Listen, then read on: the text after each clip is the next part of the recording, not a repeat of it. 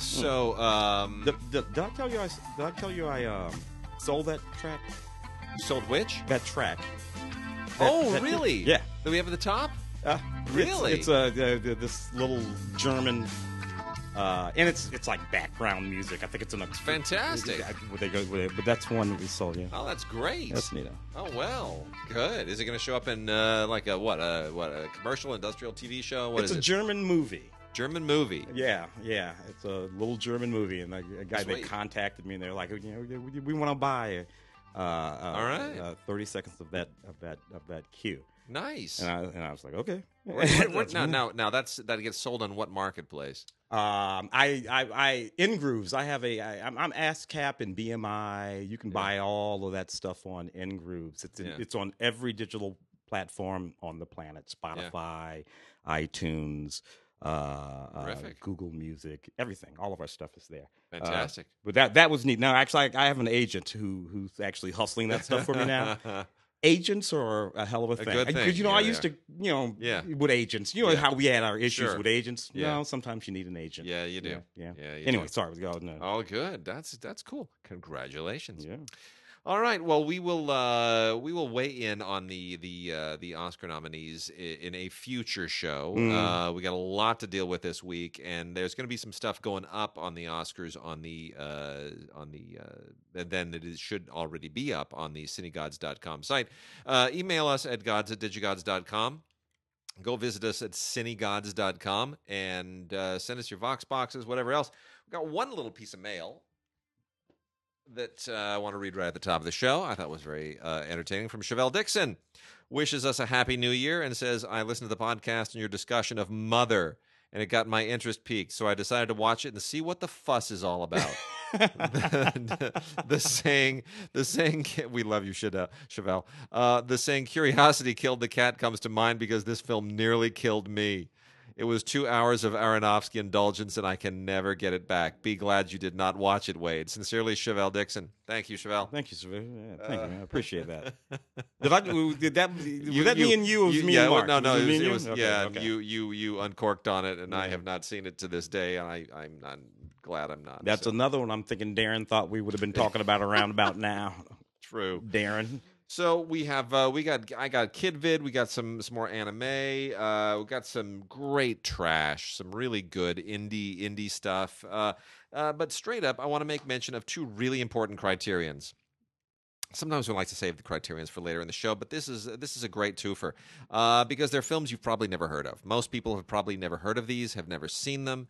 Uh, G.W. Pabst, really significant German director of the Weimar era that we often don't talk enough about because everybody focuses on Murnau, Mm. uh, everybody focuses on Fritz Lang. Mm. You know, there are certain there are certain German directors that we just they're they're they're the ones, and Pabst sometimes gets a little bit lost in the mix. Uh, God bless you, Criterion. They have gone in and unearthed a couple of really important Pabst films uh, from the early sound era when Pabst moved from silent into sound. He was one of those guys who really just killed it. And it's interesting because um, some of the others didn't really. Murnau is not a, you know, Murnau, when we think of Murnau, we think of silence. Yeah. When you think of- Nosferatu. When you think of Fritz Lang, you think primarily of silence and then of some American noir films and things like M, which is early silent, which of course is great, but you know, did did Fritz Lang ever do anything like Metropolis? Yeah. No. So Pabst's uh, sound stuff has kind of gotten lost in the The mix. comedians is just one of the. Well, Yeah. yeah. So, so uh, here's a couple from Pabst, one from 1930 and one from 1931, and they are both outstanding and amazing. And I I've never seen either of them. Uh, West Front 1918, made in 1930, uh, in both German and French, is a World War One story that takes place in the trenches and deals with four soldiers just going through hell in the trenches. And uh, I'm going to say, you know, this is coming around right about the same time that you get All Quiet on the Western Front in the United States, Mm. which won Best Picture. This is a better movie, Mm. a, a much better movie. It has been restored. It has been rarely seen. It is beautiful in every conceivable way. 2K digital restoration, and um, there's also a a French television broadcast uh, from 1969 that shows World War One veterans watching it, and it is devastating. It is just devastating. Um, film scholar Christopher Horak did an interview to talk about it and give you kind of some backdrop on it. There's also a new audio interview, uh, uh, relatively new from the late '80s, with uh, the guy who edited the film. Um, it's uh, it's really it's quite an impressive film. It's called West Front 1918. Really, really good. And the other one, I'm I'm going to mutilate the title, even though I'm half German. Uh, Kameradschaft. Kameradschaft. This is from the following year, 1931, uh, and it is uh, it is about trapped miners, uh, and uh, it, it's really it's quite interesting. It is uh, it's about trapped miners in Germany and in France, uh, and the the miners are you know the, well it's it's French miners. It's the, well okay. Let me let me take two, Wade. So it is um, it's about a, a cave in on the border between France and Germany and the miners are French, and uh, the efforts to free them are, you know, uh, take place on both sides. Mm-hmm. And you know, uh, France and Germany have a, a, real history behind them. West Front 19 obviously deals with much of that uh, from a World War One perspective, and then um, Kameradschaft gets into sort of the post-war relationship and uh, everything that is still lingering from World War One, and the and how that sort of um, resonates now, and how it affects the, their ability to cooperate to rescue these miners. It's really mm. it's it's very heavy. It's really heavy, and it's quite provocative, and it's a it's a really thoughtful film uh, and much better than the freaking Chilean miner movie that oh, we had yeah, a few years ago yeah, with yeah. Antonio Banderas and no. Gabriel Byrne playing Chilean. It's, it was uh, so uh, Juliette Binoche playing Chilean. Is there anyone in here who's actually Chilean in this movie? Yeah, yeah. Even Kate Del Castillo, she's Mexican. Yeah, that's what. Now, I'm like what? Crazy, you know. But anyway, uh, this is the Trap Miner movie to see. It really is tremendous. It's just a tremendous movie. I'm surprised that it's not more famous. Uh, this also was recently restored in 2K. Uh, has an interview with uh, film scholar Herman Barth on uh, on the background of the film. Also, uh, the same. There's an interview with the same editor uh, as on the previous film, and an, an, interview from 2016 with Jan-Christopher Horak as well, giving some background on the film. It's really tremendous. So, Kameradschaft and West Front 19, 1918, two tremendous films from Criterion on Blu-ray from the great German director G.W. Pabst. Very good stuff.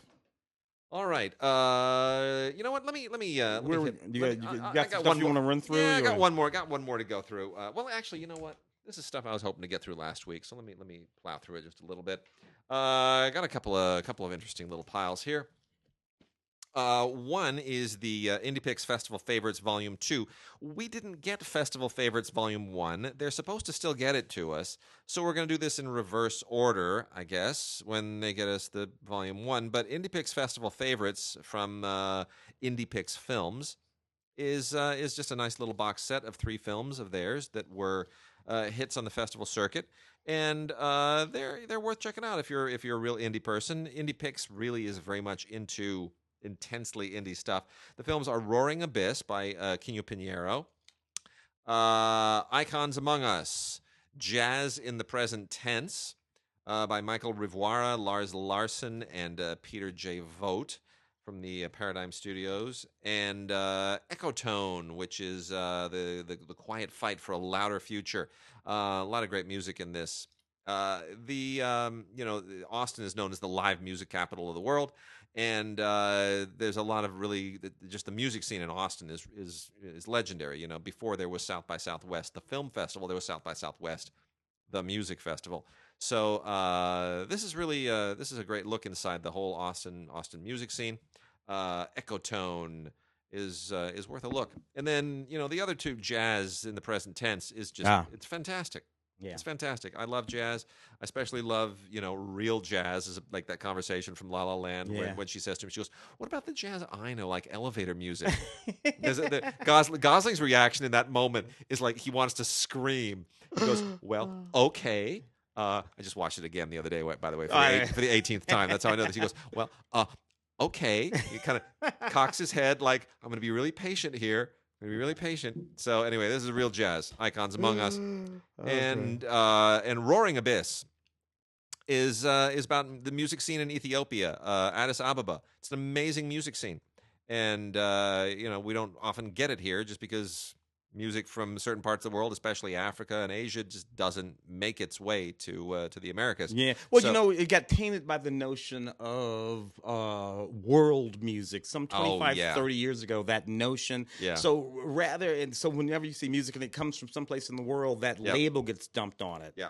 Uh, and and it's so incredibly unfair because It you know it, it- that's a made up label anyway. That was a marketing thing, and this is just music, you know. And uh, It's it's, so and good. It's, and it's so hot. It's, It's, so good. And then lastly, I got a whole bunch of stuff here from uh, Uncorked Entertainment. Uh, Uncorked and uh, the people at High Octane Pictures, uh, all being released together. This is schlock, and it's glorious schlock. It is. It is. This is at a certain level where people are spending no money just to have fun and make crappy movies that are that are that. why not? Seriously, why not? Let's go nuts. So here, I'll go through them real quickly because this stuff is. You put this on. this is what I always recommend to people. I've done this for years. If you're having a party, don't put on a, a, like a real movie. No. Put one of these on. Yeah. Because it's something to talk about. Yeah, And every time you look at the screen, something perfectly ludicrous will be happening. and like, people what will- The hell? It's a conversation starter. People will laugh. Nobody will know what's going on. They won't recognize anyone on the screen, and they will have no idea what's going on. Antimatter. Antimatter is probably the most legit film of all of them. Anyway, uh, Pretty Antimatter. title, actually. Anti antimatter. It's like Alice in Wonderland with with just all kinds of weird kind of uh, you know modern sci-fi concepts. Um, Cold Moon is a uh, a revenge thriller. Actually, Cold Moon is is interesting because of uh, some of the people involved. Uh, there's some quite legit people who had a hand in this film. Oddly enough, uh, so it, it's worth. Uh, it, this one might be actually worth checking out. Okay, now we're getting totally nuts. Circus Kane. This is just a raw, naked attempt to take advantage of it. It's, We gotta- it's funny because I got it over here. We're going to Yeah. talk about it, and they're like, you know, Killer clown, red balloon, plaster it right on the cover, and uh, spend like a buck ninety to to make it look a little bit hor- the horrific. artwork for that box cost more than that movie. it probably did. Uh, it's absolutely hysterical. Baltazar Kane is the is the, the the the the evil villain here. Anyway, Circus Kane, hilarious, really hysterically funny. Uh, the ice cream truck. Welcome to the neighborhood. Okay. You know, in, in, a certain way, though, I am happy that there is a space again for these films. Oh, I am Because there was a space for these films when we were kids. Sure, the 1970s. Yeah, in the of them. seventies and stuff like that. Was a yeah. space, and that kind of went away for a while. The, the VHS happened VHS. and all of that kind of then V, and all Yeah. and then everything got all sophisticated there for a while. But now there's a space for this stuff again, and you can make a buck ninety five movie, He's a murderous ice cream which is great man. because that's where people need to learn how to make movies. Sure. learn how to make movies, making one of these damn things. By the way, like we should point out, Sam Raimi and Peter Jackson started Thank by you. making these movies. Thank you. Yeah, you know, Toad Absolutely. back in the day, you know, Yeah. and all this kind of. That's why they learned to make movies. He's an ice cream truck guy, and he kills people. yeah. What more do you need to know? Because technically they all are. All ice cream truck guys. And then we people. have Friday the Thirteenth. Oh, oh no, no, it's not Friday the Thirteenth. It's the Thirteenth Friday. Thirteenth Friday. As if that's going to avoid the lawsuit. oh, it's too funny. Uh, none of it has anything to do with Friday the Thirteenth. Um, Sue him anyway. This is this is actually much more Clive Barkery kind of stuff. It's Yeah. so funny. Uh, it really is. Uh, it's like you know, there, there, it's a, there's a there's a you know an orb that sort of opens up the demonic domain, kind of like the little square in the Hellraiser movies. Uh, here we go. An American werewolf in. Oh no no, oh no, I'm sorry, I got that wrong. Carnivore, Werewolf of London. Yeah, yeah. I just love that you, you, they're, they're sitting around and they're looking at all these movies and they're like, "How can we rejigger this it's title?" so great. Anyway, uh, you know what am I? What am I going to tell you? It's in London, and there's a werewolf, and there it is. It's done. And you know, you look at some of the. I mean, just They did that in porn for years, by the way. They would take a movie and just Oh, you know, yeah. rename it. And, and as if we didn't have enough killer clowns. Tim, yeah. Clowntergeist. Come on. He's a clown and a ghost. He's The- a ghost clown. The reason you're afraid of clowns, Clowntergeist. No, actually, the reason I'm afraid of clowns is because they're just creepy to begin with. yeah. and it freaks me out even more. But if you want to add to it, sure, why not? Uh, the clown makeup in this thing is just fabulous. Uh, so anyway, it's, this is all about a about a girl who has a she's just terrified of clowns. She's absolutely terrified of clowns, and um, the she winds up having her own little it experience all by herself, and uh, it's it's it's a complete takeoff on it. It's just absolutely fantastically funny. And then the last one is sightings. They see. Uh, this is basically paranormal activity, all reduced to a to a, a schlocky exploitation film. Uh, shot in the middle of nowhere, and God bless them for it because it just makes it all the, all that much better. so, a uh, whole lot of fun there. Uh, sightings: Clowntergeist, Carnivore, Werewolf of London, The Thirteenth Friday, The Ice Cream Truck, Circus Kane, and then the two that are a little bit more legit: Cold Moon and uh, Antimatter. So, a lot of fun. What one will find in those movies, um, um, occasionally, you know, or even even more than occasionally, is some good directing and some good acting. Um, you will find that yes, as will. much as we make fun, you know, Yes. uh, and- which is of course what everybody's doing. Everybody's trying to. All those actors are trying to just create a good scene for their reel. You, you're, you you're, and you have no resources, so you have to somehow stretch a dollar in some really creative ways.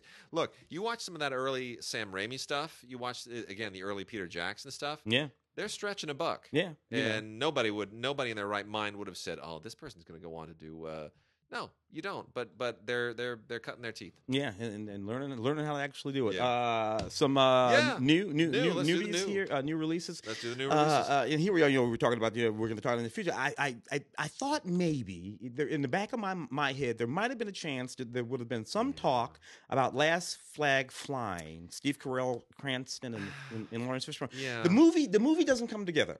It doesn't. Um, Bryan Cranston is is the weak link oh, in the film. so over the top. Uh, but but. Larry Fishburne and and and Steve Carell are actually pretty solid in this movie. This movie gets me by the time it's about these three guys, old soldiers from Nam. Yeah, Uh, and one of they them come has, to, they come yeah. together for we shouldn't we shouldn't say exactly why they're coming together because yeah, that's a, that's a guess- part of it. yeah, yeah. But there's a reason why they they come together all these years later, and it's it yeah it yeah, the great Cicely Tyson. Um, it's a really powerful movie in certain ways. it's got some really good stuff in But it. I, you know, Uh, I think I apart from- mentioned last show that something about these movies are not doing what they did for us in our youth. This would be this would have been Gardens of Stone It would have been yeah uh, would've been. back in the day. sure. I here here's what my feeling was. I while I was watching it during our award season rush, I was thinking, okay, this is this is this is obvious casting to me. Oh yeah, the crusty old guy, Bryan Cranston. Uh, you know, the crusty old guy who's you know sexist and will say anything, and he still thinks he's you know he just he's just a he's a he's the canary in the coal mine. He's Bryan Cranston. Okay, well that's obvious. Uh, the introverted guy who doesn't want to say much, you know, who's still carrying a lot of baggage. Okay, Steve Carell. Sure, yeah, he can be mousy. And oh yeah, who's who who went and turned all preacher? Mm. uh, and who's still got a big got a, got a big chunk of Nam left in him, and he's got to keep it uh, keep it tucked under. Oh, sure, Laurence Fishburne.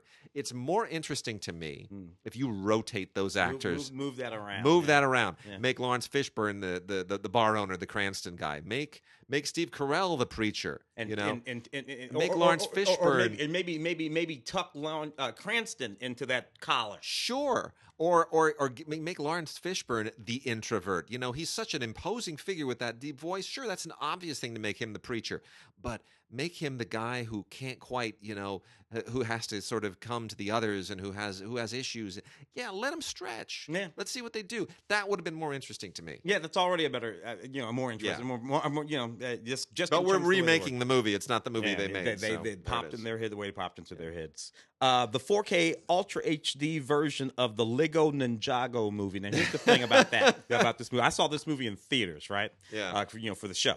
And this movie almost made my head explode. I'm sitting next to a two year old or maybe a four year. Old. I can't tell the difference between a two and a four year old, but whatever. They got kids all around me. It was one of, it was one of those, uh, you know, bring your kids yeah. screens, you know? yeah.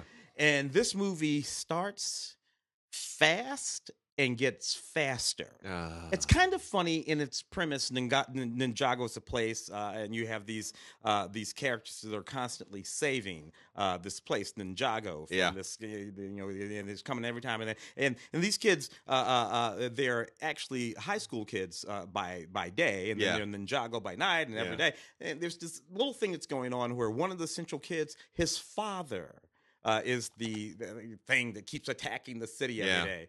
Yeah. Uh, and you know Lloyd, it's Lloyd, you know, and it's just it's sort of funny in that way. If they would just slow it all down a bit, and I know that this is stupid because Yeah. I'm old and this is not meant for my you know eyes shutter ability. This is meant for kids, so I think kids are really really gonna love it. I mean, I don't know, hero. Is this a hero movie? No, no, it's not. It's too fast. Too, too fast, yeah, okay. what much too fast. Uh, I'm looking forward to taking her to see Early Man, the new Nick Park thing. Oh That's yeah, what I'm looking forward to. So you know, But yeah, no, that that that's way too fast and frenetic for her. She likes everything a lot slower. Uh, but but uh, yeah. So well, Well, I- eh. I- none of that Lego stuff. It's all too fast for me. Yeah, yes, it makes my makes makes my eyes want to bleed. Um, yeah, I'm not. I was never a fan of the Jigsaw films. Yeah, Uh, this is Jigsaw. The game continues. From the uh, Saw series. Yeah, Yeah. uh, uh, from Yeah. the Saw series. Uh, uh, there, I was never a fan of the Saw films. I Yeah. should say, and, and whatever. I mean, if you like the stuff, you like the stuff. If you don't, you don't. Anyway, this is a two disc set, uh, Blu-ray with a 4K. yeah, 4K with uh, audio commentary on it. So you know, you're into it or you're not. I'm not. Uh, 4K Ultra HD for Blade Runner 2049 is a dazzling thing to watch. If you if you want to see what HDR can do, if you've got a high dynamic dynamic range setup and you want to see exactly how much more you get out of HDR and 4K than you did out of Blu-ray, it, it- this is the movie. Mm. Uh, it's got everything in it that will stretch that to the max. It is impressive on an unbelievable level. Uh, Deakins, you know, he I thought. it. We, I thought you look. I mean, this yeah, this yeah. this will be his Oscar film. I predict. Yeah. Uh, this will be his Oscar film. Well, Dunkirk. Uh, yeah. Yeah, well, yeah, it could be. But anyway, Deakins Deakins just nails it here. Uh, as for the movie itself, uh, let's talk about the movie. We wrote about the movie quite a lot over on the over on We the uh, website, and you know, people should go check that out. Blade Runner 2049. Did it need to be made? Not at not look. uh, When it was announced, I was sure it needed to be made, Yeah. right? And then it happens, and I'm absolutely positive it didn't. yeah. So you know that's that's what happened to me on that day. And you- for one thing, uh, look, uh, homage is one thing. yeah. Uh, uh, this film uh, is almost a duplication of Blade Runner with with present day technology and scale. Uh, so you know, present day technology and scale, but the anyway, go. I, I have well, I have a whole weird take on this that nobody else has, and that and that is that on the one hand, it is it's regurgitating all the same themes of you know identity and all that stuff that was more or less tackled and and sufficiently settled with the first film. And I don't know that we needed to to go to this place. But the other thing is, it's also at the same time not really a Blade Runner movie. Mm. It's two hour. It's it's it's nearly three hours long. Uh, and the direction is very very different. You know, uh, Denis Villeneuve, who did Arrival and a lot of other great films, Incendies, Sicario? uh, Sicario, yeah, um, Sicario. am- is an amazing director, uh, an amazing French Canadian director. Um, but my theory is that he was not making so much a a Ridley Scott sequel here. Uh, he was not so much making a Phil K. Dick story as he was making a Tarkovsky sequel Mm, and a a Stanislav Lem film. mm. You know, this feels more like a like it belongs in the universe of Solaris and Stalker. Yeah, but but, but but uh, Solaris, uh, you know, Yeah. as, as opposed to the Soderbergh, not Yeah. the but Yeah, the- correct, yeah. and and it just feels more like one of those kinds of movies. Now, whether that's conscious or not, I don't know. But i- in any case, um, there's a lot of good stuff in here. Uh, Gosling is terrific. Um, y- y- you know, I, I there just it's but it just doesn't feel necessary. Yeah. Uh, yeah, there it is. Uh, uh, and and and I think that the audience sort of responded to it in the same way. It is a delightful thing to watch. Yeah. Literally watch, see, uh, and delight in all of, of Yeah. what you're seeing. Uh, but at the end of it all, you know a few things. Yeah, they you know they sort of divulge a few things, uh, but you don't Yeah. feel like I didn't I didn't feel at the end of that the way I felt at the end of Blade Runner I did not either. like I had had a you know a transformative cinematic experience. No, this was just a big old movie. Yeah. You know what are you gonna do? Hey, it. We were just talking about all those Oh clown my movies gosh. before. Well, this is the one that actually worked. And you know, Um, did you think it would? Uh, no, I didn't either. for one thing, I didn't think anybody could do as well as Tim Curry. Right. Uh, because you know from the 1980, T- the TV the TV whatever it was. yeah. Tim Curry was absolutely extraordinary in that. And of course, there's the book. Yeah. Uh, uh, you know, my wife was a big fan of all of these books. I remember Yeah. buying this her this book as a hard it's a hardback book way back in the eighties. But but in but in fact, uh, Bill Skarsgård's performance in this movie, while you uh, you know it's it's different from Tim Curry's. Yeah. Uh, in Has terms of be. technology and things that they could do, Tim Curry is still fantastic. But uh, but this was this is this was pretty damn good, man. I, and I was quite surprised. I was shocked, uh, be- and, and and I'm I was grateful. And here's the thing: I when I heard they'd making a movie out of it, I thought, well, that's a big story. I mean, there's there's the kid stuff and there's the adult stuff. You know, there are two two huge separate stories to this. Everything that happens when they're kids and when they're adults. And the TV miniseries is like six hours long. Hmm It's long. It, it really it really gives you an epic an epic saga. And um, I thought you're you're gonna you're gonna totally cheat me if you try to do that with this movie. And then I realized while watching it, oh, this is just the kid portion. hmm They're setting they're they're gonna do the other one in a, in like a year or two. Great. Very bright. I'm in. Yeah. Very smart. I was Yeah. glad you're not going to try to. And uh, and I wasn't aware of that going in, so it was nice to discover that. I saw this with Lael, one of our Film Week uh, Uh, yes. colleagues. Lael and I saw this in Ray's class. Ray wanted us, you know, he invites. For those who don't know, our friend Ray Green, a colleague on on uh, Cine Gods. Ray uh, Ray teaches a class at LMU and uh, invites his friends and colleagues in every once in a while to talk about the movies that he screens. And so he had Lael and me in to to talk about it um, that week. We were also on Film Week to review the film, so he wanted us to see it in his class, so we'd have a spontaneous reaction for the for the kids, so forth and so on. Uh, I kid you not, Lael, about a half an hour in, nearly jumped into my lap. um, I nearly jumped into the lap of the kid that was sitting next to me. There was some, you know, 19 year old next to me. I don't know who she was, but I, I, I, I nearly uh, assaulted her right then and there in the theater. Oh, I'm sorry. I did thought, I didn't know what I was doing. Uh, it, it scared me the daylights out of me. It's And a I neat know the story. It's a neat movie, you know, It's great. and- but well realized. Yeah. Uh, deleted scenes on this and extended scenes on this. So even if you've seen it already, 4K. yeah, and it's in 4K. So even if you've Pennywise seen it will be getting in your face in 4K. yeah, yeah, tap it up again. That's you know, Yeah. that's one I can like recommend, Oh, yeah. recommend, recommend yes, right there. for sure. Um, dude, November Criminals. Uh, Chloe Grace Moretz and Ansel Elgort, who of course was the baby driver. Why is he doing another Baby Driver movie? And and, and This is like, isn't this kind of the same movie? more or less, you know, one of these kind of things. And What are his agents thinking?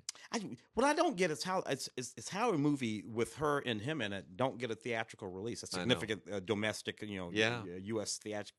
But you know, there it is. It's getting tough out there, man. I know it is. Uh, crazy. uh, it- it But really- his really his is. I'm I, you know, I if if I were if I were in his shoes or if I were his parents whoever's whoever's pulling the strings I'd I'd have a, I'd have a real sit down with the agents and I would say, baby driver, good move, but you know what, um, let's stretch a little bit. yeah, Find find me some more interesting stuff where I'm not pursing my lips all the time. yeah, Like, yeah. You know, you, know. He's got that one manner, and uh, it's it's that one expression, and it's not. He's got to stretch. The- You gotta give this well, kid some you know, more- The problem he was in that movie, you know, the the, the Fault in Our Stars, Yeah, and the problem yeah. of this young young man, and I said it on on, on the show, and I'll say it again: uh, learn to act.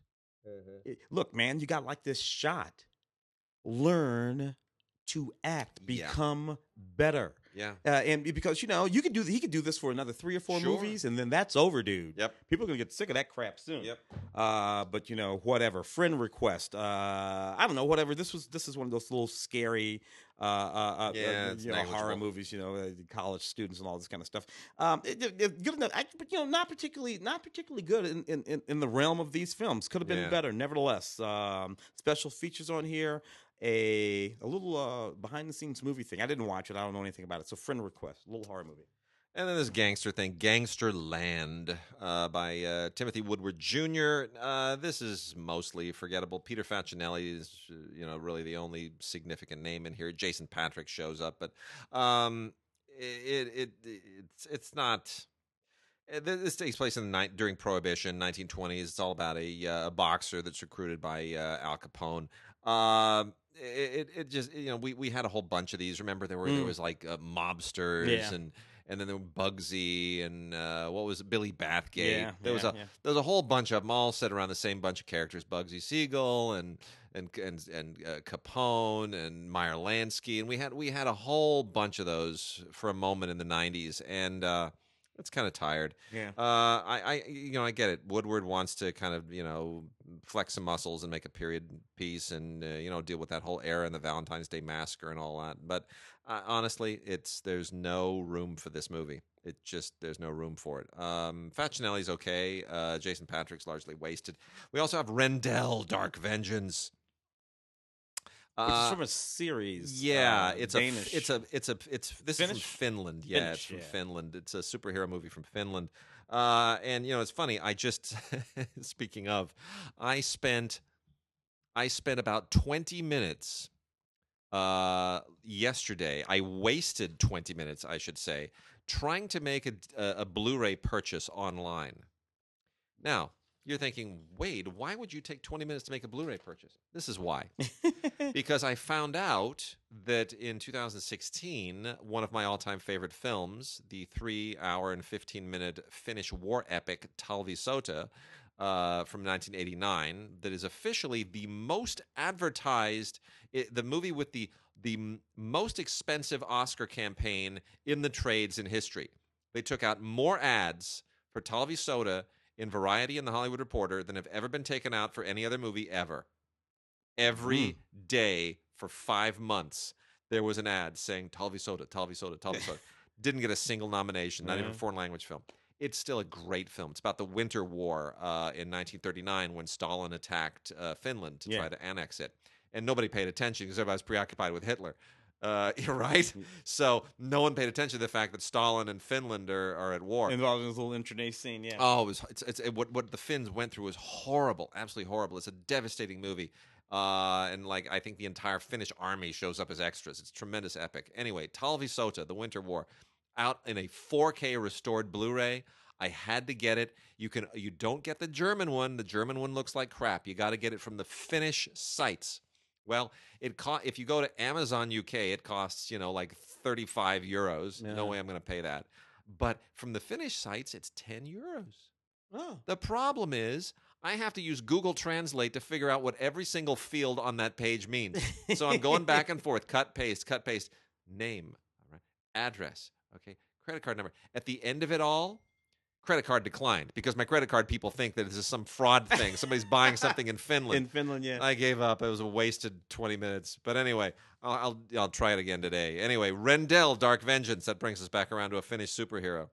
Uh, uh, so anyway, there's this corporation called Vala, and uh, they've invented this vaccine that uh, that has horrible repercussions. And Rendel is the superhero who declares war against Vala, and uh, you know what? It's uh, it's not like an American superhero movie. It has some it has some real production value behind it.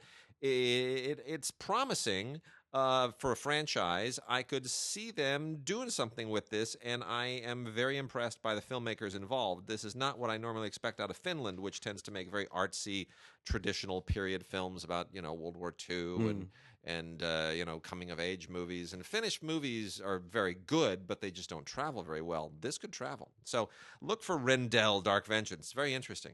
Uh, the Square, which is an y- y- this this is this little wacky film that people were talking about a little while uh, uh, ago. It was and- con- it- yeah, you was know, this content- is- won won the Palme d'Or. Yeah, it did. Uh, it won Um, the Palme d'Or at Cannes. Uh, was expected to be more of a foreign language hit than I think it Then it turned out to be Elisabeth Yeah. Moss is in it from uh, Handmaid's Tale and Tell. Uh, set in the art world. It's- It's, kind of poking fun at the art world. Yeah, world. it's a it's a it's a satire. Yeah, Um, it's Swedish. It the, uh, the the square in question is a it's all related to a to a museum and modern art. yeah. and- the, idea of this art space Yeah. called the Square, and this curator guy who's doing this thing with it, and he has this interview, which is really very funny. It- that interview, interview with, is Elisabeth- great. with Elisabeth Moss. yeah, that's very funny. He gets involved in this sort of odd little relationship with her that goes a little bit sideways, and then he starts to go a little bit sideways, and it's and it's it's mo- it's mocking a whole bunch of things, and, and and I think a lot of people didn't get that it was making fun of these See, things. The uh, you satire know. is very subtle. yeah, And uh, this is one of those movies that does well at Cannes. Underground by Emir Kusturica is another one, Mm. uh, which is actually coming out soon from Criterion, by the way. But uh, yeah, this is one of those films that does well at Cannes because I think foreign audiences and juries tend to understand it more than Americans who will sort of cock an eye and go, Yeah. "Should I be laughing at that? I think I think I think American audience just took it a little too seriously they in terms of you know what Sure. it had. Anyway, whatever. It's it's Yeah. it's sort of neato. Dominic Weston also. This has a few special features on it, including some behind the scenes stuff and some casting tapes and whatever. Yeah. Uh, Claude Autant Lara, Four Romantic Escapes from Occupied France. This is the uh, uh, wonderful release from Criterion's Eclipse series. Um, you know, we, we were getting a lot of Eclipse releases for a long time, and then they kind of stalled. And a lot of people were emailing me and asking me, "Is the Eclipse line done? Is it finished?" And so I emailed them, and they said, "No, no, no, no, no. We got we're still working on stuff." Uh, and the thing is, every Eclipse release is a boxed set.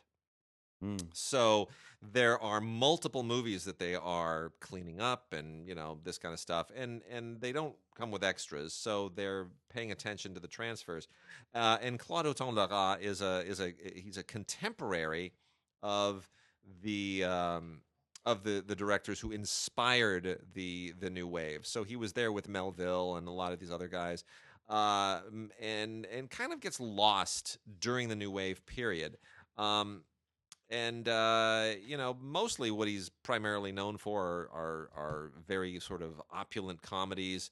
Um, and you could probably compare him a little bit to Sturges or Lubitsch in some ways, but um, anyway, he uh, he made some very interesting films, and these are four romances, uh, four basically period romances that were made during the occupation uh, in 1942 and 43, and then the last one was made after the war, Sylvie and, uh, et le Fantôme. Uh, the other three, Lettres d'amour, Douce, and Le mariage de chiffon. Um, really very clever films, very enjoyable, and uh, a wonderful discovery. So, uh, you know, if you're not familiar with Claude Autant Lara, this is Eclipse Series 45 from the Criterion Collection. Um, definitely check it out. Four really interesting films and uh, a wonderful, you know, the film that we mostly think of from this particular period, from the occupation, is uh, is is uh, uh, the Children of Paradise, and um, it's nice to get a little broader idea of the other films that were being made during the same period, especially by a filmmaker that we're often uh, not exposed to sufficiently. So Yeah. it's very very nice. Claude Autant Lara, Eclipse Series 45, Four Romantic Escapes from Occupied France. Felicite. I love this uh, movie. Yeah, it's a really, really Love this powerful movie. movie. set in Kinshasa. This is uh, Uh, from uh, the from a Senegalese French filmmaker Yeah. who Uh, whose uh, career has mar- mostly uh, split the difference between you know French and Senegalese sensibilities, and uh, I just think this is a great movie. about about this young woman. Uh, she's a singer. She's working in the capital. Uh, uh, her son uh, is in a car accident, and, and it's about what she has to do. Yeah, Excuse me, And to she- get the money to, to and she, to you know, save she- her son. and she has a she has you know an interesting relationship with this uh, repairman, this uh, kind of handyman who keeps who keeps uh, is saying you know why don't you marry me? What do you got to lose? Real lo- real real smooth talker. Yeah, and uh, but she's uh, she's you know just uh, she's fiercely loyal to her son and she's devoted and uh, a very famous Senegalese singer is, is the actress in this and she is she she just tears it up. I, I reviewed this for cinegods.com. You should go and check out my review there. Um, it's a it's a really wonderful, powerful film, uh, and a, and, a, and one of the few films that sort of looks at um, uh, at at the urban family dynamic in uh, in a certain part of uh, of East Africa. So it's definitely worth checking out. yeah. Uh, Stef- Stefan Zweig, Farewell to Europe. Uh, an- another very, very good film about uh, that writer, uh, Grand Budapest, uh, Budapest, Budapest Hotel, Hotel, uh, your, your film, uh, Wes Anderson's film, all that kind of stuff. Yeah, uh, and and during his period when he was in exile, um, uh, during the war. Uh, again, a very, very, very powerful film, very psychologically uh, uh, penetrating film um, that you should just see. Um, this is a DVD from First Run Features. And I was no, I thought I it's it, it had it's in German, English, and Portuguese, and French and Spanish with subtitles. But there, I thought that there was a commentary track, but there is not. Ah, well, Should be. Yeah. So I got some good Blu-rays here. Uh, let me go through this little uh, this little stack here. First of all, and they're not my kinds of movies necessarily, but uh, these are they're all worth.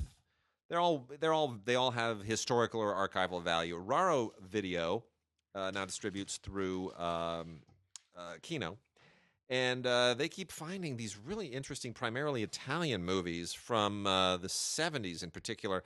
Uh, so Raro Video went and unearthed the Fernando Di Leo directed movie La Seduzione. You should be able to translate that all by yourself. Uh, so the this stars Maurice Ronet, who a lot of people probably know from from Purple Noon, uh, if you're a fan of that, um, uh, who plays this uh, this cad who goes back to Sicily at, after his father passes away, and he there gets involved in this this you know this kind of uh, this romance with a certain woman played by uh, Lisa Gastoni, and uh, that then dovetails into uh, some some of that usual Italian stuff that you get, where it feels a little bit exploitative, um, it's a little bit artsy and then it goes real dark in a very strange way and you you know you, sort of don't see it coming at you from left field. It, a lot of films uh, italian films from this period still feel to me like they're trapped between being uh, soft core and being legitimately art, Art films, house, yeah, art yeah. house, and this is one of those. Uh, it you know it, it you- you're like this is trashy, but there's something going on, and it's really well made, but it's still trashy, and I kind of don't I don't feel like I should be liking it as much as I am. Uh, so it's an interesting artifact from 1973, uh, La Seduzione. Um, Fernando Di Leo, you know, never quite gets a lot of respect, but it, it, you know, Raro Raro picked a good one here. Um, we've also got a film by a director I am not a fan of. Arturo Ripstein is not one of my favorite people. Uh, Time to Die from Film Movement Classics, however, is you kind of gotta you sort of gotta give this some props because Gabriel Garcia Marquez wrote the screenplay, and uh, it, even though I am not a fan of Ripstein, um, it's it's quite a it, it's it's quite an interesting film. Uh, this is basically a Mexican western, and uh, this was made in 1966 when westerns were either of one variety, the American, or the other, the spaghetti western you were either the Italian or the American, and nobody was really making anything that didn't sort of fit either the one mold or the other, the John Wayne mold or the Eastwood and Franco Nero mold. Uh, this is a third way. And it's very interesting because you watch this and you realize that a lot of what Ripstein was doing here kind of informs Peckinpah. And Peckinpah clearly is very aware of this and integrates a lot of uh, Ripstein style into his old work, in, into his own work. So, um, because there's a moment when Peckinpah really kind of changes. Mm. So it, it, it, it, it is worth checking out. It's it's very interesting. It's got you know revenge and all the usual stuff that you get in in, in any western, um, but it's uh, it's extremely ex- extremely interesting. And the script by uh, Marquez is is really literate and very very strong. Uh, there's even a video introduction by uh, Alex Cox, who apparently only does introductions now, doesn't make his own movies anymore. Don't know what the problem is there. Mm. Uh, and then there is a commentary by Ripstein and one of his actors, Enrique Rocha, and uh, a really interesting essay by Carlos Gutierrez, who co founded Cinema Tropical. So this is Time to Die from Film Movement Classics on Blu ray, and very deservedly so. Ah, interesting. This is an interesting film here, The Untamed, Amat Escalante film, uh, uh, debut Yep. film, right? Mexican film, Yep. right? This is this is this is this is a sort of psychological science fiction thriller. Um, uh, you have this couple, this little family there, and this of, relatively speaking, uh, unhappy marriage. A meteorite falls No, no.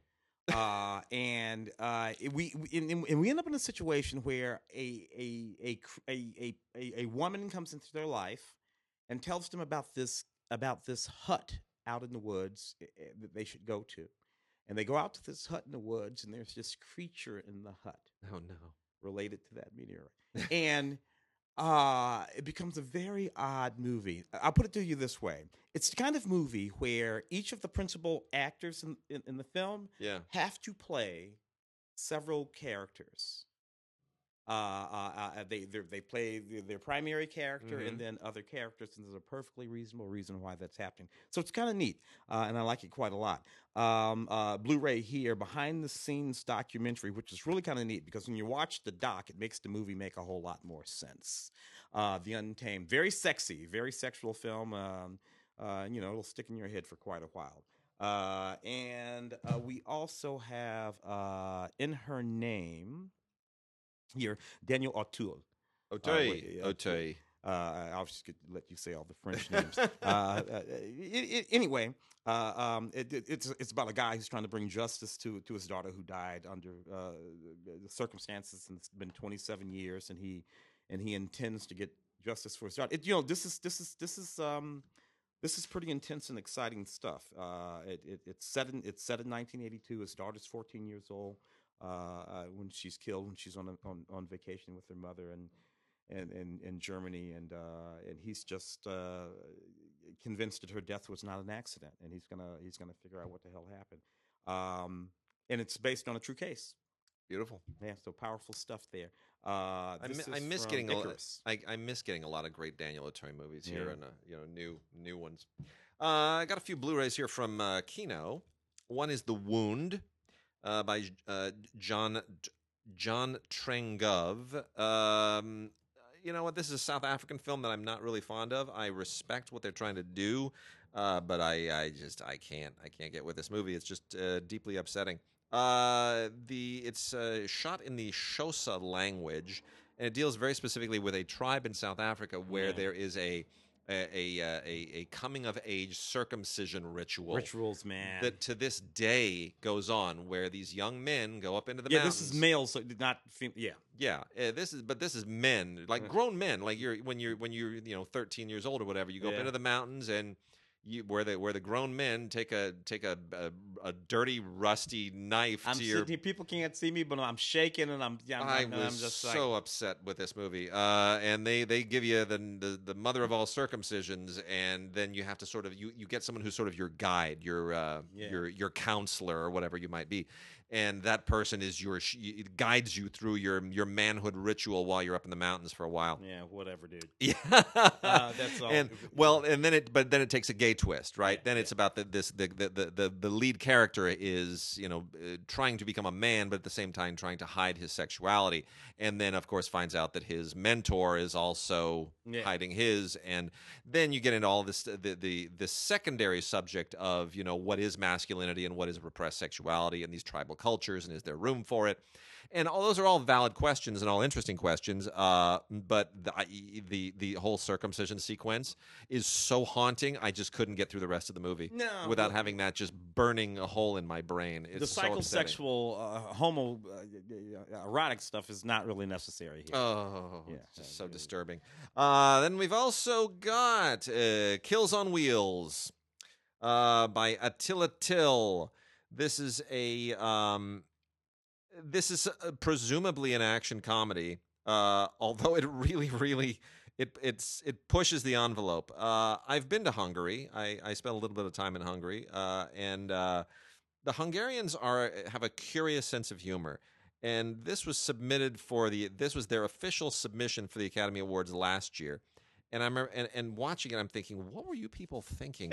uh, really, truly, it you know, the idea is you have these kids who are disabled, and you build this action comedy around them that turns into kind of a gangster comedy, and it's very, it really is on the edge. You you kind of like that's not funny. I know you think that's funny, but that's re- oh, that's really not funny. uh, you know, I'm all about pushing the envelope with comedy, but boy, you kind of go, oh, I don't feel comfortable laughing at people in wheelchairs. Uh, there's a there's a there's a you, you can there's a right and a wrong way to do that, and this kind of ooh. So Attila Till, you've got some talent, but um, I don't know, man. It's it's uh, it's it's a little bit. It's it even pushes my buttons in a in a strange way. And then here here are my two favorites. Yes. Maigret, Jean Gabin. Maigret, Jean Gabin. So George Simenon, the famous uh, Belgian writer, created this fantastic detective character uh, known as Maigret, and they made some uh, wonderful movies. Specifically, Maigret sets a trap and Maigret and the Saint Fiacre case. Uh, these are really fun. Uh, director Jean Delannoy directed both of them, uh, both based on actual novels, not just the character. Uh, but they actually are adaptations of the novels, and they're just a whole lot of fun. And Jean Gabin is, is older in these films. Uh, you know, these are these are uh, with him well past his prime. He's not in uh, in his uh, Grand Illusion um, era anymore. These are you know late fifties, fifty eight and fifty nine, and um, it's a lot of fun. He really he just chews the scenery, and he has a lot of fun with the character, and it's you know crusty, and uh, especially Annie Girardot. If you're familiar with Annie Girardot, she's wonderful in the first film. Maigret sets a trap, absolutely delightful. So um, I, no extras here, but it, they don't, you don't need them. They're just really really fun mysteries, and uh, it's all about watching Jean Gabin just be an amazing actor, beautifully beautifully made, lots of fun. Uh, neat stuff. Cloverfield. Are we gonna pop over some of these? Yeah, let's do the classic stuff. So, Clo- yeah, Cloverfield and and uh, uh, Cl- Ten Cloverfield Lane are 10, both 10 out. and 10 Cloverfield. Lane. Are- you know what's you know what's funny about uh, you know so Cloverfield 10, uh, 4K Ultra HD. So Both of 'em. Cloverfield 10 Cloverfield Lane. Uh, you know what's interesting to me about Mm. these movies? Mm. Uh, I still have no idea what the hell is going on in these movies. That's the whole point. I have no idea. So, I, and, you know, I, I suppose that's the thing. And um, and, and sort of neat. What, what- which one do you like best? Oh, well, oh, I'm look. I'm biased. You know, uh, Well, well, we Matt, know. Matt, Matt. direct, Matt directed Cloverfield, and uh, and Brian direct produced Cloverfield. I know the people who made it. Yeah. I know how this film got made. It's like everybody that I know. Um, Call, these are it was a calling card film for. for It- basically, Matt had not directed uh, a feature in a very long time. He had done the, the Pallbearer and then segued into television, right, Mhm. where he had where he directed just lots of pieces of episodic television, and he had done uh, co-created Felicity, and Cloverfield was his getting back in the directing game, the feature directing game, and then that launched him into everything else, and he was hot again. Yeah, So and, it- is you know yeah, there you go. Yeah. uh, Dan Trachtenberg, of course, uh, directed uh, uh, Ten Lane. uh, uh, the Lane, Lane. And his commentary track is on over there. Anyway, these are fun films, but but uh, the, once again, I watch these movies and I'm like, ah, whatever. Yeah, well, I I, I think Cloverfield is very much a resume piece, and, and it worked. Yeah. uh, it's it was the first of, of the quote unquote found footage movies. Uh, maybe not the very first one. I think uh, REC. I think REC. Well, actually, that no, that's right. Yeah, Yeah, the, Blair the- Witch. Blair Witch was the first, one. That's damn near 25 years ago. Yeah, and then REC, Yeah. uh, the the Like Mexican R- film. REC, yeah. yeah that that kind of that created a whole franchise uh, in in Mexico as well. But uh, yeah, Cloverfield really was the one that that that hit it big at the Yeah. box office. Yeah. It was uh, you know it was a big budget thing. It was a monster movie, and it made that. And yeah, it it, it worked for him. It was it was terrific. Uh, we got a couple from the Vestron Video Collectors series, which I absolutely adore because I remember all of these things when they were they were first in theaters and they were a big deal and uh, this really takes me back to the video era. So, Vestron Video Collectors series from Lionsgate. We start with Class of 1999. Yeah. And you know what? The, this is back when taglines were awesome. Uh, the ultimate teaching machine, out of control. Class of 1999. Uh, it's just so funny. 1999 did not turn out to be anything like this movie predicted. Not even close. Yeah, Uh, yeah. Prince but- Prince got it wrong too, though. So. Yeah, everybody got it wrong. Anyway, Mark Lester uh, produced and directed this. Does an audio commentary that's an awful lot of fun. And uh, look, it's this is this is basically you know like Terminator High. Uh, it's uh, it, it's it's you know androids in high school and and uh, lots of really interesting effects. And uh, it's you know it, it's it's just uh, it's an excuse to do kind of teen action. It's silly. Uh, Gothic. Oh boy, do I have a lot to say about Gothic. Ah, uh, Ter- uh, who, Ken Russell. Ken Russell. Yeah. Yeah. So Gothic, for the longest time, held the distinct honor of being the worst movie I had ever seen in my life until Natural Born Killers. you hated Natural Born Killers. I hated Natural Born- remember And Natural Born Killers held that honored position uh, until uh, Postal. that. Uwe. Uwe Bolls. Uwe Boll. Uwe Boll's Postal is still distinctly the worst movie I've ever seen in my entire life. Uh, so Gothic is moving up. it's uh, it's now third from the bottom. Mark Mark has some great stories about. Ken. Oh my god!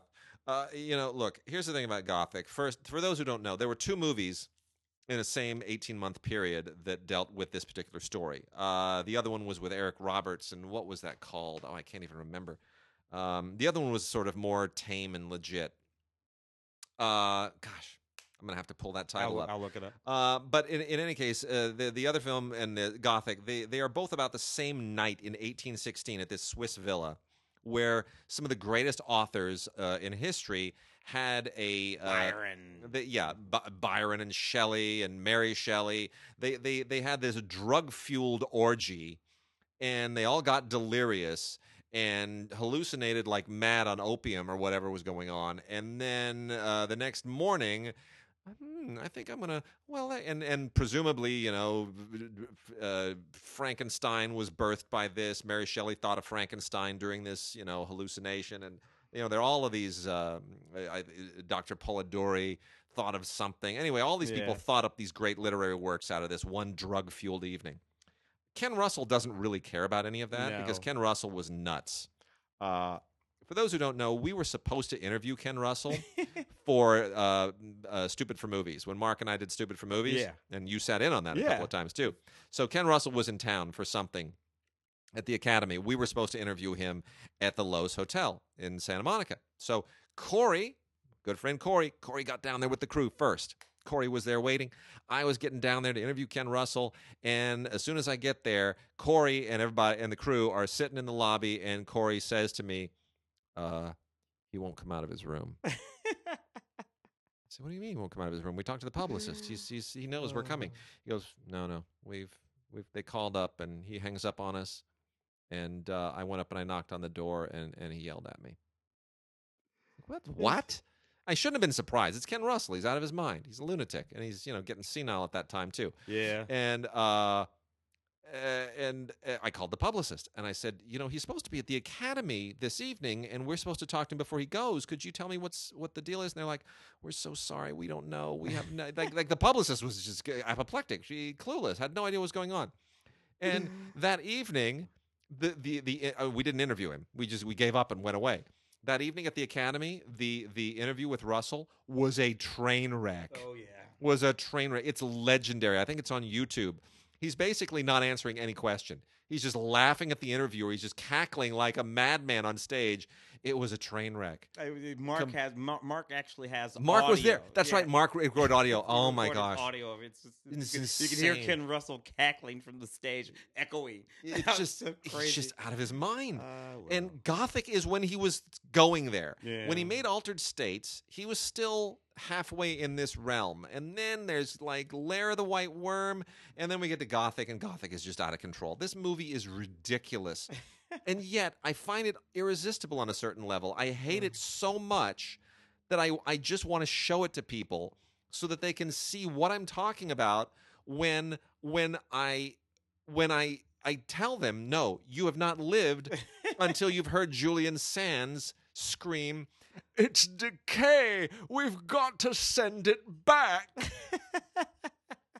my, my, my favorite awful line in movie history. oh, it's Sands. decay. We've got to send it back. What does that even mean? And then Gabriel Byrne says, No, look. I, like here, I forget. I forget what, what, what the actress's name is. What's the what's the other actress in this thing? I forget her name. Uh, oh, it's, it's uh, what's his name? Uh, uh, Myriam Cyr. Myriam Cyr. Yeah. So Mir- Natasha Richardson. Basically, it's Yeah. Gabriel Byrne, Julian Sands, Natasha Richardson, Myriam Cyr, and Timothy Spall.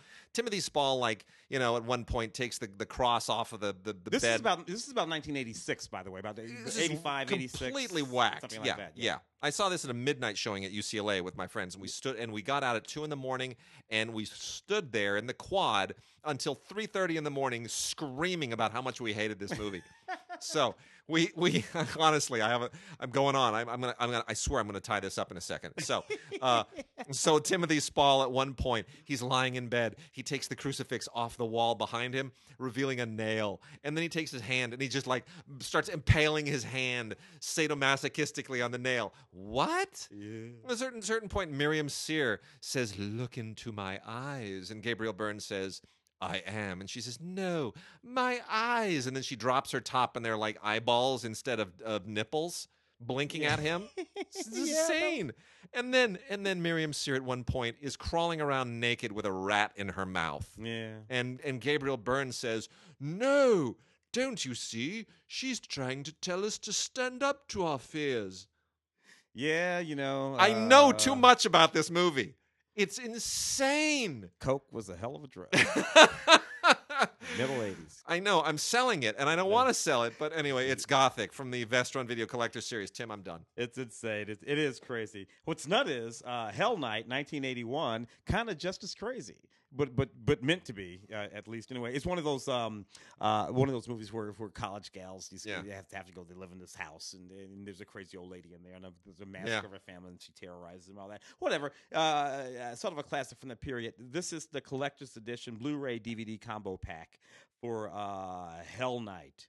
Uh, special features: a 4K scan uh, from the best archival prints, several interviews, commentary with the cast and crew. So you know, I remember I remember going to see this movie in 1981. I didn't like it in 1981. I don't feel- right.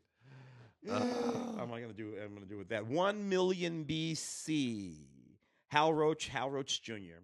Uh, and Victor Mature in this sort of really interesting movie, sort of pre- prehistoric tale of survival and love between, uh, you know, these these this guy belonging to one sort of tr- prehistoric tribe and this woman belonging to a different tribe, the blonde tribe and the brunette tribe. Basically, it's what they are. What I loved about these movies is nobody bothered to check with any paleontologist back Right. in 1945 just to see what might actually make sense. You know, what kind of creatures we would put on the planet at the same time. But, you know, what, what the hell are you got to do? Victor Mature, Carole Landis, and Lon Chaney Jr. on, on this Blu ray, which is actually pretty neat. You know, Victor Mature just never could act. Just Oh, never, never, could. never. He just never had the face. That's all he had. And he, and, he, and, he, and he knew it. He used to call himself Victor Manure when he talked about his his, his own performances. oh, that's funny. But what the hell, you know, he he hung around for a while. This is pretty neat. Um, um, I was looking to see if there's anything on. No, nothing, nothing special on the Blu-ray. All right, so we're gonna we're getting short on time, so I'm gonna I'm gonna crank through uh, some of this uh, the remaining classic title stuff here real quickly. Uh, from Olive, we have the Nutcracker. Uh, Nutcracker, the motion picture. This was uh, this should have gotten to us in time for the holidays. Yeah. Did not, but still great. Directed by Carroll Ballard, um, who of course is a, a, a shares my alma mater, UCLA. Carroll Ballard, uh, fascinating director who just didn't have a a very pro- prolific career. Did the Black Stallion? Never and- Cry Wolf. Never Cry Wolf, uh, a few other films, the uh, that uh, sailing thing with Matthew Modine, Oh yeah, Um, uh, that actually because somebody got killed on that movie. it, it- it- Jen- Wind. and Jennifer Wind with Jennifer Yeah, Grey as well. yeah. But you know, he just didn't make a lot of movies. He made some really good movies, but didn't make a lot of movies. So anyway, um, this is from 1986, and uh, he's basically doing the Nutcracker, and it's it's a it's a little bit of a diversion for him, but. You know, using members of the Pacific Northwest Ballet, and uh, and it's primarily a performance film, but it is still um, it's still really engaging and it's still really wonderful to look at, and you just kind of can't go wrong. You can't really can't go wrong with the Nutcracker. Um, it's kind of it's meant to be sort of a companion to the Maurice Sendak Nutcracker uh, book, so uh, worth checking out. 1986. Definitely go. Uh, you know, at least grab this for uh, just for the Tchaikovsky music, if nothing else. And then we also have Bob Hope and Fernandel in a very unusual pairing with Anita Ekberg as the Yeah. woman between them in Paris Holiday. Uh, uh, really kind of an, I, I don't know who thought to pair Bob Bing, Hope and Bing- Fernandel. Bing must have been on concert tour, or something. I Right. don't know, whatever. Uh, yeah, it's really interesting. I mean, Fernandel was a huge European star. Mm. Bob Hope was a big global star, but I, it's a it's an odd thing to kind of put the two of them together, and yet it is a funny film. It's a very uh, it's kind of a, a minor comedy classic. Um, you know, with Bob Hope as an actor who you know is trying to do some movie work, purchasing a screenplay in Paris. And uh, winds up getting into this kind of a caper, and then there's Fernandel and Anita Ekberg, and they have a lot of fun and uh, it's it's actually not a bad film. So uh, it's it again 1958. It's a bit of a minor comedy, but it's fun. And um, from the Warner Archive collection, we have uh, both versions of Strictly Dishonorable. Uh, which are also both quite good, and uh, I'm glad they went and did this. Uh, if you're not familiar with Strictly Dishonorable, um, it's it's kind of a it's one of those sophisticated comedies and uh, it was done twice, two different films. Both of them very, very respectable. Uh, neither of them dishonorable, and uh, they're worth checking out. The 1951 remake is probably my uh, preferred version, personally. Janet Leigh in that one. Yeah, it's it's quite good. Uh, you know, Janet Leigh, uh, Ezio Pinza, um, Gale Robbins. Uh, that one, that one's really good. Um, the uh, the, the uh, they're both based on a stage play that was written by Preston Sturges. Uh, but Preston Sturges didn't actually uh, make either of these movies, so that's uh, you know that's kind of it's what that, that what that, in many respects that's sort of what um, uh, a lot of people have mourned is the fact that uh, you know Sturges never got to do his version of this. Yeah. But uh, nonetheless, the um, the 51 version is uh, is is written and uh, directed by Melvin Frank and Norman Panama, both of whom are very very good directors, and uh, you know absolutely worth checking out. So anyway, uh, there it is. The uh, both versions of Strictly Dishonorable from the Warner Archive collection. We also have a comedy triple feature uh, of Jerry Lewis movies that you've probably never seen. These are the three that sort of get lost: Jenny, Jerry Lewis and Janet Leigh in Three on a Couch. Uh, Jerry Lewis and Peter Lawford and Anne Francis in Hook, Line, and Sinker, and Jerry Lewis in the very underrated "Don't Raise the Bridge, Lower the River," which I thought is, is just is so funny. Uh, I still love that film. I think it's absolutely great. Terry Thomas is in it. Yeah. You put Jerry Lewis and Terry Thomas in a movie together, you've got me sold. That's directed by Jerry Paris. Uh, who uh, otherwise is is best known for um, Happy Days. Yeah. Jerry Lewis, Jerry Paris's son is actually a friend of mine. So uh, just saw him the other day. We Oh. we worked we worked at the Mann's National Theater together. I like Uh, Three on the Couch. It, it, they're they're such fun films. Mary Ann Mobley. And then uh, Hollywood's Greatest Screen Legends 50 of the best actors and actresses of all time show up in uh, 20 hours of biography. Julie Andrews, Katharine Hepburn, Laurence Olivier, Cary Grant. Oh my gosh, it's four discs and on and on and on. You name the star, they they've got a little biographical sketch here.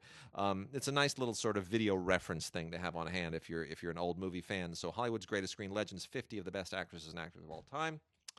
Locked and Loaded uh, is a four barrel combo Yeah. of really bad movies, which includes uh, Second Command with uh, Van Damme, Red Sands, Extraction, Operation Rogue, which is a Roger Corman produced thing. None of these are any good.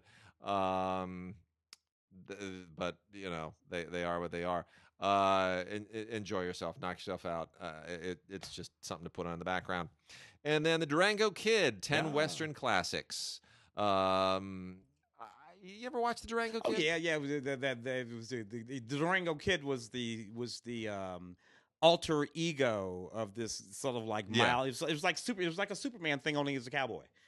so he, you know, he was he was just he was just a mild mannered guy, and then he would take on the persona of the Durango Kid, kid and go. They're all kind of the. Yeah. same, though. Yeah, they're the same. They're all from the nine, you know, the 1940s and the 50s. yeah, Charles Charles Starrett, I think. Yeah, yeah, Charles Starrett. Yeah, Starrett, yeah. it- yeah, they're all kind of the same.